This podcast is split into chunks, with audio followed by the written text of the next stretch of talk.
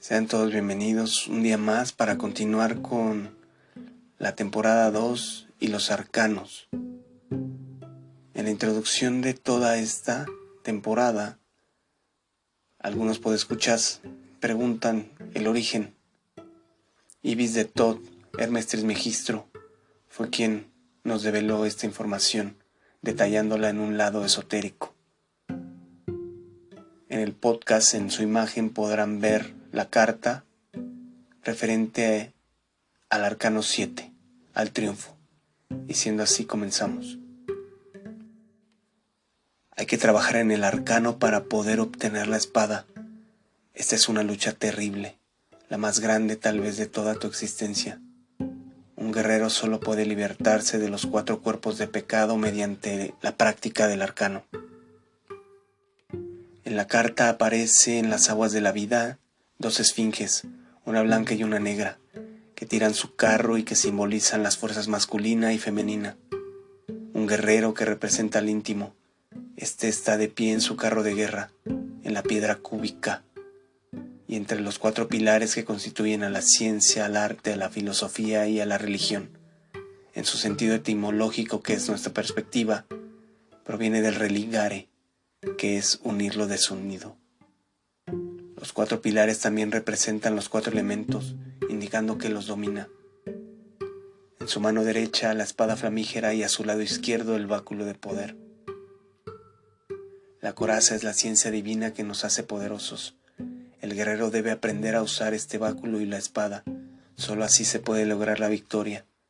En su cabeza hay un bonete de tres picos que representan a las tres fuerzas primarias, y en la parte superior aparece Ra, el Cristo cósmico que son las alas.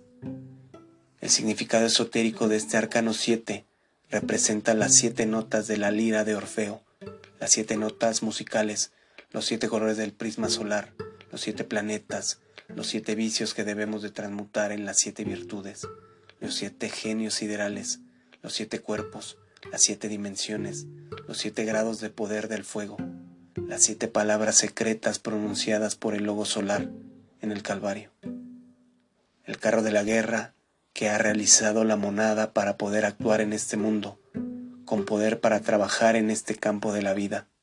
Es la monada ya realizada, manifestándose por sus siete cuerpos. Desde otro aspecto, el siete son luchas, batallas o dificultades, mas a pesar de esto siempre sale vencedor. El Padre que está en secreto, o sea, la monada divina, es inmortal, omnisciente, pero sin autorrealizarse no puede dominar el plano físico, pues no tiene la soberanía sobre los elementos. Parece increíble que nosotros tenemos que hacer poderoso al Padre, parece una blasfemia, pero Él tiene al final que autorrealizarse. Cuando una monada es realizada, es poderosísima. Esta tiene el poder sobre el fuego, el aire, el agua y la tierra. Por eso es que en el libro de los muertos de los egipcios, el devoto se dirige a Aurus. Yo te fortifico tus piernas y tus brazos. A su vez, el devoto le pide que fortifique sus tres cerebros, el intelectual, el emocional y el motor, pues Aurus necesita que el devoto tenga sus tres cerebros fuertes, padre, madre e hijo, Osiris, Isis y Aurus, en teoría egipcia, el Padre, el Hijo y el Espíritu Santo es Osiris o Ra, y Ra es el Logos con sus tres aspectos. Cuando se habla de la monada, se refiere a Osiris. Es él quien tiene que autorrealizarse. A su vez, tiene que desdoblarse en padre, madre e hijo, y este hijo, al final, se desdobla en la esencia, y esta esencia es la que se traga a uno, quedando por fin la monada autorrealizada. El número 7 representa el poder mágico en toda su fuerza. El santo 7 es el santum regnum de la magia sacra, de la alta magia esoterista, el carro de la guerra. El número 7 es el íntimo, o sea, nuestro real ser servido por todas las fuerzas elementales de la naturaleza. La naturaleza es un gran organismo viviente. En última síntesis, esta gran máquina está dirigida por fuerzas elementales, el fuego sagrado, desde un punto de vista físico, se produce por combustión. Sin embargo, en sí mismo, desde el punto de vista de la esencia, Este puede existir como fuego elemental, el fuego de los sabios, y dentro de ese fuego elemental habitan las salamandras, las salamandras de fuego. Franz Hartmann en su libro de los elementales las describe. Todo verdadero esoterista sabe que existen estos elementales y los dioses elementales del fuego. Si vemos la angeología maya o azteca, encontraremos ahí a dioses del fuego. El fuego elemental de los sabios existe en toda la naturaleza. El aire, en última síntesis, también es un elemental. Es el Tattva Vayu, el principio elemental del aire, que está animado por criaturas elementales o silfos, de los cuales hablan los cabalistas. Ese aire elemental de los sabios es en realidad éter en movimiento. Los físicos dicen que el viento es aire en movimiento, pero los ocultistas ven en ello aire en movimiento que existen fuerzas que los impulsan, y esos son los silfos. El agua también tiene un principio elemental, es el tattva apas. En ese principio, en esa base, en esa sustancia, encontramos a las ondinas, nereidas y ninfas, quien haya estudiado las obras clásicas latinas o antiguas encontrará en ellas a los elementales de las aguas. El elemento tierra también está regido por ciertas criaturas elementales y son el Tattva Prithvi, donde están contenidos los gnomos y pigmeos de la Kabbalah. El fuego se transforma en aire, el aire en agua y el agua en tierra. Los tattvas nos ayudan a la transmutación del plomo en oro a través del caduceo de mercurio y su orden verdadero es el siguiente. El Akash, que es el principio del éter. Tejas, el principio del fuego. Bayu, el principio del aire. Apas, el principio del agua. Y Prithvi, el principio de la tierra. Lo primero que hay en la creación es el espacio infinito. Esta es una gran alma. Surge el fuego que se convierte en aire, el aire en agua y el agua en tierra, y así aparecen los mundos. Este es el verdadero orden de los elementos. El íntimo es espíritu divino, es el jefe de todas las fuerzas elementales. Todo aquel que trabaje con el arcano recibe esa espada flamígera. Esta espada corresponde al arcano número 7 de la Cábala. Los guardianes de los antiguos templos de misterios usan esta espada flamígera y la recibe todo aquel que ha despertado el kundalini. En la masonería oculta se usa la espada, se la recibe con el advenimiento del fuego. Desde el punto de vista de la masonería oculta, la espada flamígera es el resultado de las transmutaciones incesantes. Los 22 arcanos en el fondo pertenecen a la novena esfera. El anfiteatrum de la sapiencia eterna está en los órganos creadores, puesto que de ahí sale toda la vida. En el jardín de placeres de la alquimia encontramos la palabra vitriol, que se encuentra en los tratados de alquimia y tratados antiguos de Cábala. Dicha palabra es un acróstico derivado de la frase visita interiora terrae rectificando invenies occultum lapidem.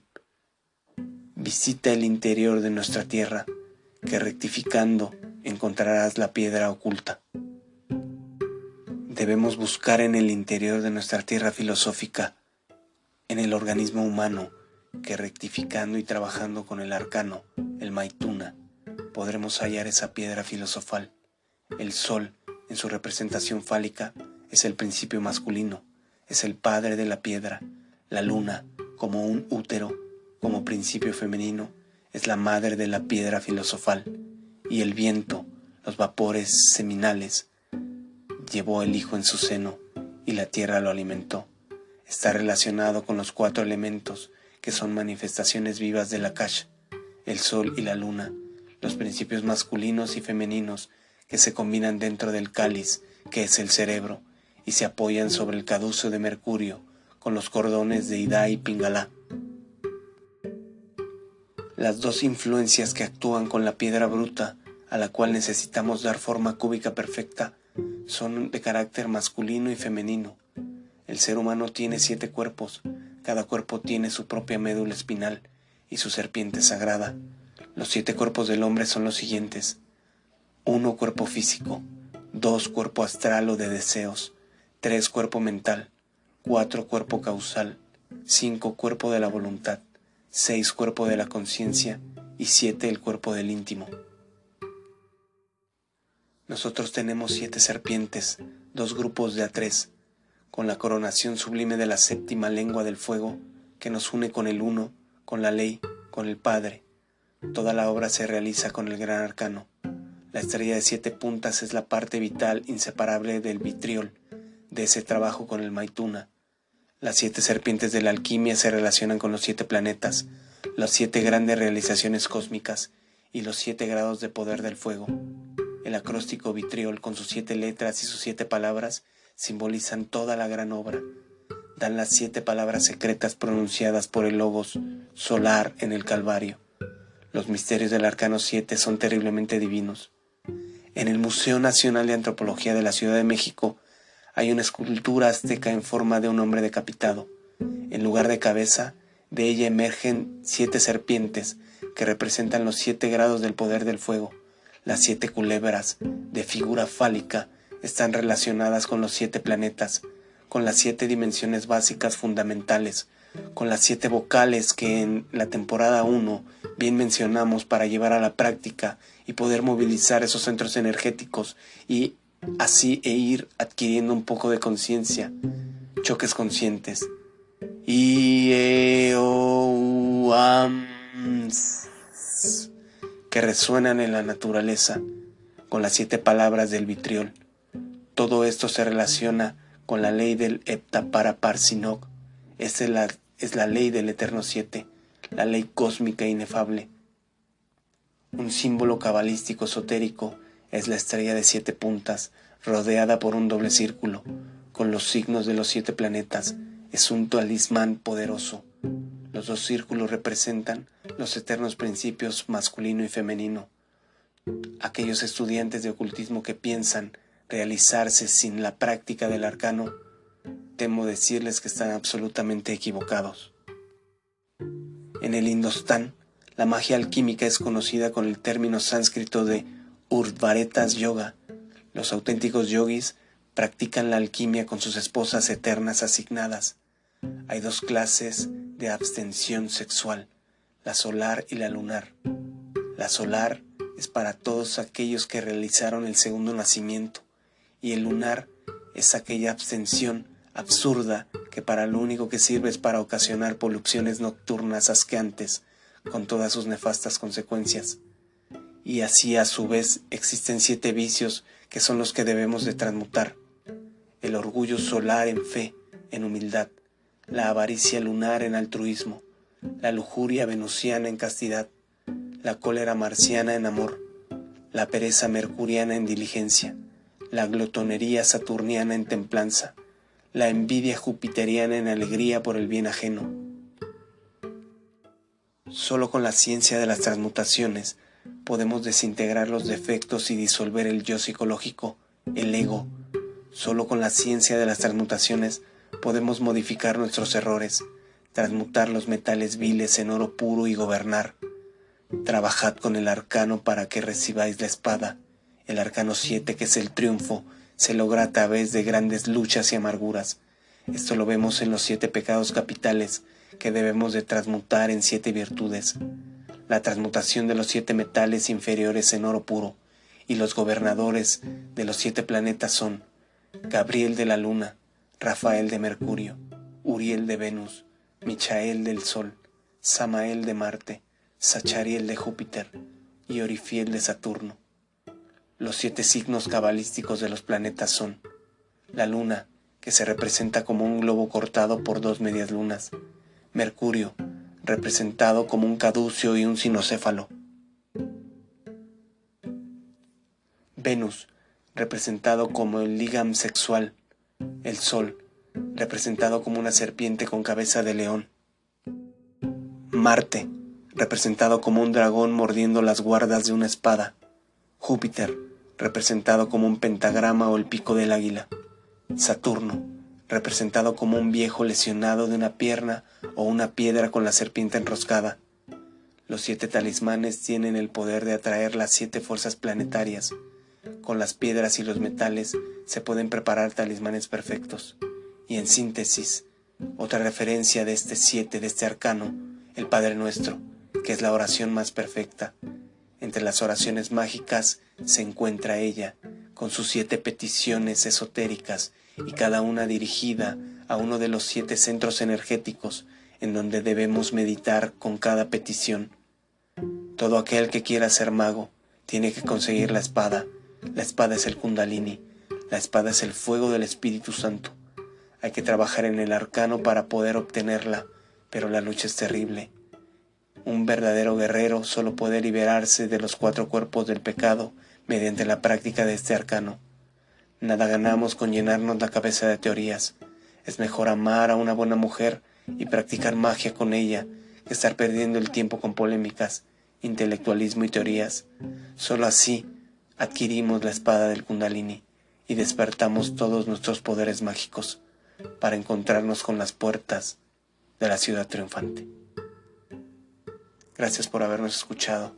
Nos encontramos en la siguiente.